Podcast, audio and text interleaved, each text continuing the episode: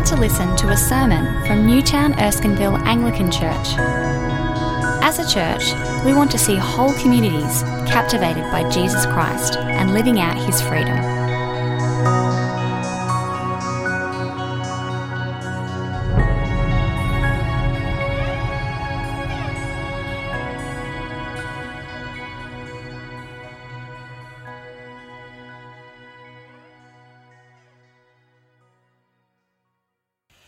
As Jesus was leaving the temple, one of his disciples said to him, Look, teacher, what massive stones, what magnificent buildings. Do you see all these great buildings? Jesus replied, Not one stone here will be left on another, every one will be thrown down. As Jesus was sitting on the Mount of Olives opposite the temple, Peter, James, John, and Andrew asked him privately, Tell us, when will these things happen, and what will be the sign that they're about to be fulfilled? Jesus said to them, Watch out that no one deceives you. Many will come in my name, claiming, I am he, and deceive many. When you hear of wars and rumours of wars, do not be alarmed. Such things must happen, but the end is still to come. Nation will rise against nation, and kingdom against kingdom. There will be earthquakes in various places, and famines. These are the beginning of birth pains. You must be on your guard you will be handed over to the local councils and flogged in the synagogues. On account of me, you will stand before governors and kings as witnesses to them. And the gospel must first be preached to all nations. Whenever you are arrested and brought to trial, do not worry beforehand about what to say. Just say whatever is given you at the time, for it is not you speaking, but the Holy Spirit. Brother will betray brother to death, and a father his child. Children will rebel against their parents and have them put to death. Everyone will hate you because of me, but the one who stands firm to the end will be saved. When you see the abomination that causes desolation, standing where it does not belong, let the reader understand. Then let those who are in Judea flee to the mountains. Let no one on the housetop go down or enter the house to take anything out. Let no one in the field go back to get their cloak. How dreadful it will be in those days for pregnant women and nursing mothers. Pray that this will not take place in winter, because those will be days of distress unequalled from the beginning when God created the world until now and never to be equalled again. If the Lord had not cut short those days, no one would survive. But for the sake of the elect whom he has chosen, he has shortened them.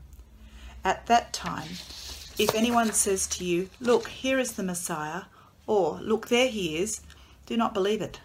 For false messiahs and false prophets will appear and perform signs and wonders to deceive, if possible, even the elect. So be on your guard. I have told you everything ahead of time. But in those days, following that distress, the sun will be darkened, and the moon will not give its light. The stars will fall from the sky, and the heavenly bodies will be shaken.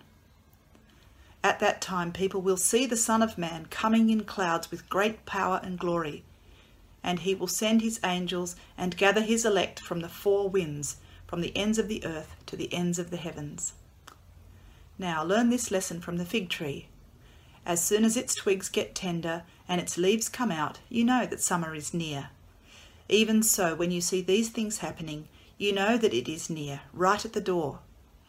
Truly I tell you, this generation will certainly not pass away until all these things have happened. Heaven and earth will pass away, but my words will never pass away. But about that day or hour no one knows, not even the angels in heaven, nor the Son, but only the Father.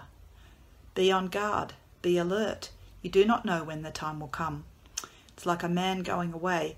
He leaves his house and puts his servants in charge each with their assigned task, and tells the one at the door to keep watch. Therefore, keep watch, because you do not know when the owner of the house will come back, whether in the evening, or at midnight, or when the rooster crows, or at dawn. If he comes suddenly, do not let him find you sleeping. What I say to you, I say to everyone watch. Well, you might have just heard Mark 13 read and be wondering, why on earth would we do a passage like that today? It's where we're up to in the Gospel of Mark, as it turns out. But how can these almost incomprehensible and very complicated words from Jesus help in such a time of personal and global crisis? Well, there's a very good reason, actually. Uh, Mark 13 is all about Jesus preparing his disciples to deal with crisis. Now, all through the passage, there are different types of crises that he mentions. He begins by talking about the temple being overturned, the destruction of Jerusalem by the Romans, and the end of the temple, which overturned the whole Jewish way of life and changed Judaism forever. He goes on to speak of wars and, and rumors of wars, tumults politically that will happen, of big earthquakes, of raging famines. All types of things will happen as we walk through this world. And yet, Jesus at the center of Mark 13 is not preparing us to walk through any of these, but to walk through the great crisis of his crucifixion. His disciples are about to be completely disoriented by the events of the week that follows, and Jesus is preparing them for that. And what we learn from Mark 13 is this that to walk through any crisis we may face in this world, we need to watch the Son of Man walk through his. We need to watch Jesus walk to his cross. We need our hearts full of its significance and the power of the resurrection that follows. So today I have four things that Jesus wants to say in crisis from Mark 13. So why don't you open your Bible with me? Because the first thing that Jesus, we hear Jesus say is this, stand firm. There is still good news. That's how Jesus ends the first section, but he begins with this question that's given him by his disciples. They point to the, the stones of the temple and say, look how magnificent they are. And he responds by saying, not one of these will remain on the other. And so they ask, well, what's the sign that this will happen? And following this, Jesus throws out all of these different things that are about to happen. He says, Many will come in my name. There'll be spiritual deception, claiming I am He. You'll hear wars, there's going to be war and rumors of war, but don't be alarmed. Nation will rise against nation, kingdom against kingdom. There will be earthquakes and famines. All manner of things are going to happen.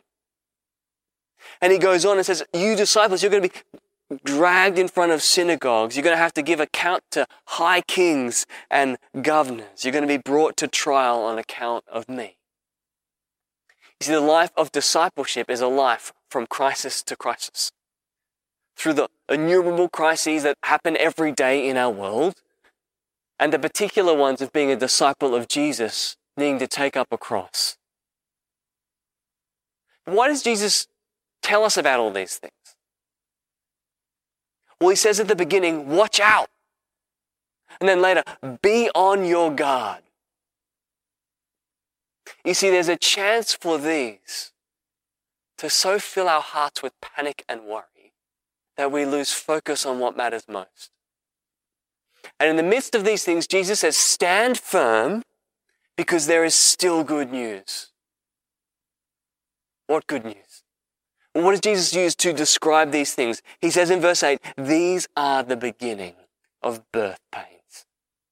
Birth pains. Now, I've seen one set of birth pains close up. Let me tell you my observations, having not experienced it myself. But one, that, that, that's real pain there. That's excruciating real pain. Jesus isn't belittling the troubles that come upon anyone in this world. But the other thing I've observed about birth pains is that all of a sudden they stop. All of a sudden they cease. For what? because of a, a beautiful beginning. You see, Jesus says all the things we walk through in this world are what? Birth pains. They are real pain that will one day stop because of a beautiful beginning. You know, there will be a day when Jesus begins his kingdom and it will stop every virus. It will stop every war. It will stop every famine. It will stop every earthquake. It will bring down every king. It will be a beautiful new beginning. Friend, stand firm. There is still good news. And, and we as God's people are supposed to in this time to be not purveyors of panic, but givers of good news. Jesus describes how when the disciples uh, are before governors and kings that they are not to worry beforehand about what to say because the Holy Spirit will tell them what to say at the moment when they need it. And you see, God has set us in this time, in this time of birth pains, to be givers of the good news, to stand on the good news, to be firm in the good news. You are to bring the good news to your family in this time, to your apartment block, to your work friends. To say, I know this is hard, but these are birth pains. There's a beautiful beginning coming. There is the good news of the kingdom of Jesus Christ. It is coming. Jesus wants to say to you this morning, stand firm. There is still good news. But the second thing that Jesus goes on to say, and this is where he, he kind of zooms in on the crisis of his cross and starts preparing his disciples for it, is that he chose to suffer the greatest distress for us. Now, this is where the passage gets a bit strange, so bear with me. But in verse 14, he says, When you see the abomination that causes desolation, a quote from Daniel 9, standing where it does not belong, then flee to the mountains. He speaks of people being in dreadful distress and people wanting to, to run away from the, the chaos that ensues. Now, it's confusing because it sounds like the fall of Jerusalem. It sounds like when Rome ransacks and everyone has to flee and it's a terrible time for pregnant women and all those kinds of things. And, and in some ways, it's a true picture of that time. But Jesus says something further. He says, those will be days of distress unequaled from the beginning when God created the world until now and never to be equaled again. Now, the fall of Jerusalem was awful. It was awful. And what we are facing now is awful. What people in war and famine across our world are facing is also awful. But I don't know if any of these are the greatest distress that has ever happened. What does Jesus mean by this? Jesus is talking about his cross. The cross of Jesus Christ is the greatest suffering, the greatest distress that has ever happened. One commentator says this the greatest suffering this world has ever known or will ever know, no suffering will ever surpass what Jesus Christ experienced on the cross. And you might be at home thinking, well, why? What is it about the suffering of Jesus that is unparalleled in any other way at any other time. Well, well that, that phrase desolation that causes the sacrilege, abomination that causes desolation, speaks of a, a moment of such impurity, of such sacrilege that has never happened before. And can there be any greater sacrilege than Jesus Christ, the Son of the eternal God, the Holy One, coming down from heaven to suffer the shame of humanity by being strung up to asphyxiate on a cross. Is there any greater tribulation than the Son of God drinking the wrath and judgment of God on the cross? Is there any greater distress than the Son who has always known his Father crying out on the cross, why have you forsaken me? The sheer injustice of it, the sheer undeservedness of it, the absolute mystery of it, the unparalleled suffering of it. Jesus Christ suffered on the cross the greatest distress known. And friends, you know what? He did it for you. He suffered in your place. He took your judgment to forgive your sins. So that on the day when the birth pains stop, you could enter his kingdom. So you might have a part with him. Jesus has already suffered the greatest distress for you. Now, I think this changes everything for us in a moment like this. To know that the High King of Heaven, our, our Lord Jesus, the Son of God, has suffered distress for us. It changes the way we suffer. Now, Jurgen Moltmann got this. After the Second World War, he fought for Germany in the Second World War. One of his friends was blown apart beside him in a battle. He ended up interned in a camp in the UK, where they broke news to all the prisoners of the war camps, of the concentration camps, of Auschwitz, of the horrendous things that had been done while they defended their country, not knowing it. Jürgen describes sinking into this despair, this crushing guilt. And yet being handed a Bible by a chaplain and opening it up and reading the Psalms and, and hearing of the God who suffered, of the Son of God who came among us and bore wrath, who knows what desolation is like. And he describes what happens as he reads scripture that God found me in my desolation. And I found my desolation in God.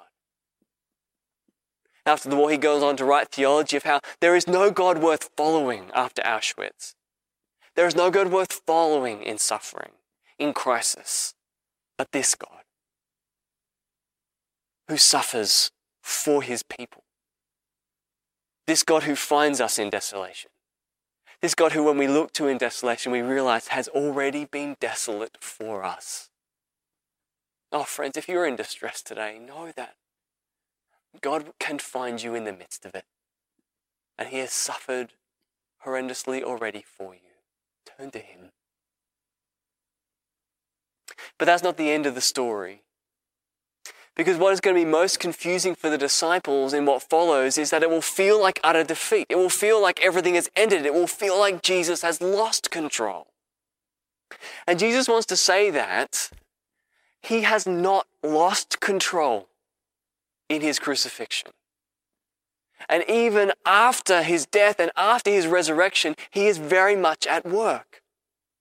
You see, he goes on to describe in verse 24 in those days following that distress, the sun will be darkened and the moon will not give its light. The stars will fall from the sky and the heavenly bodies will be shaken. Jesus is not describing physical events we can view in the heavens. He's describing metaphorically a cosmic change, a cosmic shift in the very power of heaven itself.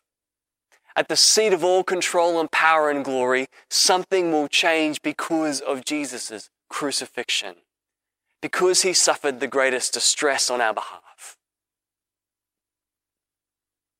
What he says will follow this at that time, people will see the Son of Man coming in clouds with great power and glory. Daniel 7, a moment when a man walks into heaven and receives the power and glory from God to reign over every nation, every heart, every country for all of time with all power, all authority and honor.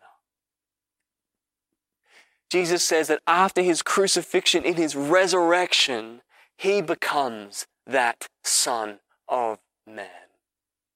In his death and resurrection, the powers in heaven change. He takes control of all things. But you might be thinking, well, what's the point of that? What's the point of having such control when he's not here healing? What's the point of that when there's so much panic and he doesn't feel present? What's the point of that? What is he even up to? How can we say he's still at work? Well, Jesus says what he'll be up to, doesn't he? Verse 27 And he, the Son of Man, will send his angels and gather his elect from the four winds, from the ends of the earth to the ends of the heavens. Jesus will be working, gathering people to himself. Now, that word angels in the Greek of the New Testament, it can mean the paper boy on your Sunday morning, or it can mean the highest commander angelic body in heaven. But I think it's better to translate it here as the newspaper boy, the messenger, because that's what happens after Jesus' resurrection. He sends out everyday messengers like you and me, like his disciples, to tell of the good news, to tell of the birth pains, to tell of the beautiful new beginning that's about to happen, to tell of the God who suffered for them for their forgiveness of sins. What is Jesus up to with all that power, with all that glory right now? He is gathering people to himself. He is doing it in every nation under heaven. With that same spirit who will help the disciples speak of him before kings and governors, he gives to us to speak before anyone. You see, we don't live in the time of Corona. We live in the time when Jesus is gathering all people to himself. And he is even doing that in the midst of this. I've heard of so many stories of this week of believers talking about how Jesus is bringing them to himself how they felt so shaken and panicky, and they've realized that their confidence isn't in Him. They don't trust and stand as a rock on His purposes. That they aren't sure in themselves of what, what's happened for them. They're realizing they're being drawn to Him. I'm hearing of brothers and sisters speaking the truths of the Psalms into each other's lives. And you know, there are people all over our suburbs who are questioning. Maybe, maybe friend, you're one of those today uh, uh, uh, viewing church. You're just feeling like you need something more. Do you know why you tuned in today? Because the high King of Heaven, Jesus, is gathering you. He wants to draw you close to Him right now. Because that is what He is up to. That is what He is doing. It's time to put your trust in Him. It's time to turn and believe the good news of the forgiveness of your sin and of the new kingdom that's coming. Friends, Jesus has not lost control. He is still at work. The question is do you see it? Are you aware of it in your own heart, in your own life? Are you seeing it in the people around you? Are you seeing Him in His kingdom purpose in this difficult time? Because you see, the last thing that He tells us here as He closes out this whole section is He, he summons us to watch and wait for his glory. See, at the end of this passage, he, he speaks of an hour that not even the angels in heaven know, verse 32, nor he knows, but only the Father knows. And he describes it like someone leaving their house in verse 34 and, and leaving servants in charge, his people, with tasks to do, proclaiming the gospel and that one day the owner of the house will come back. Friends, we do not live in the time of Corona. We live between the comings of Jesus. We come, we live between his cross and between his coming. We live in the time of the birth pains, real pain that will give way to real joy, to a beautiful beginning. And we are to be what? Alert be on your guard. Be alert. Watch. Wait. Be awake. Don't be so distracted and consumed that you forget what the time is. We are waiting. Jesus is still doing his purposes. Find hope, find confidence, stand firm in that. But do you notice how the passage ends? Verse 37 What I say to you, I say to everyone watch. Watch. What happens next in, in Mark is Jesus does the Passover, the Last Supper, then he's betrayed, then he's brought on trial, then he's sentenced, then he's humiliated, then he's mocked, then he's spat on, then he's drawn up to a cross, strung up, dies, buried, and rises again. There is no accident that the last thing Jesus says to his disciples directly at the end of Mark 13 is watch. He's explained the cosmic significance of his death and resurrection and says, watch, watch, watch, watch, watch me get betrayed. Watch me on trial. Watch me get condemned. Watch me get strung up. Fill your heart with what is about to happen. Fill up your heart with the glory of my cross. Fill up your heart with these things. Drink deeply of their significance. You see, Easter has been leveled up for us this year. Jesus is summoning us in the midst of our crisis to watch His, to pay closer attention to the one who will walk through the greatest distress, to carry us through any distress, so that we might not just have the birth pains, but enjoy His kingdom. Friend, when you wake up tomorrow, don't turn first to a newspaper or to Facebook or to anything that's going to tell you about this crisis. Turn to His crisis. Turn to His cross. Turn to His forgiveness. Fill up your heart. Watch.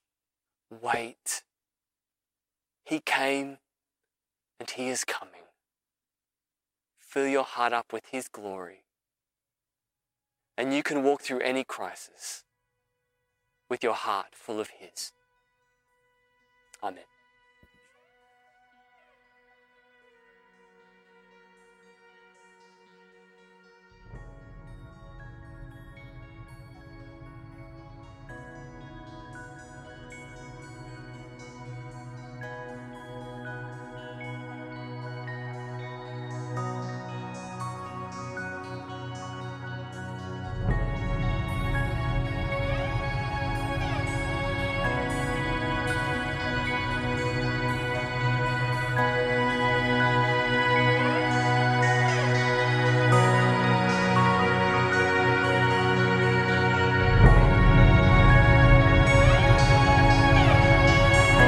For listening to the Newtown Erskineville Anglican Church podcast.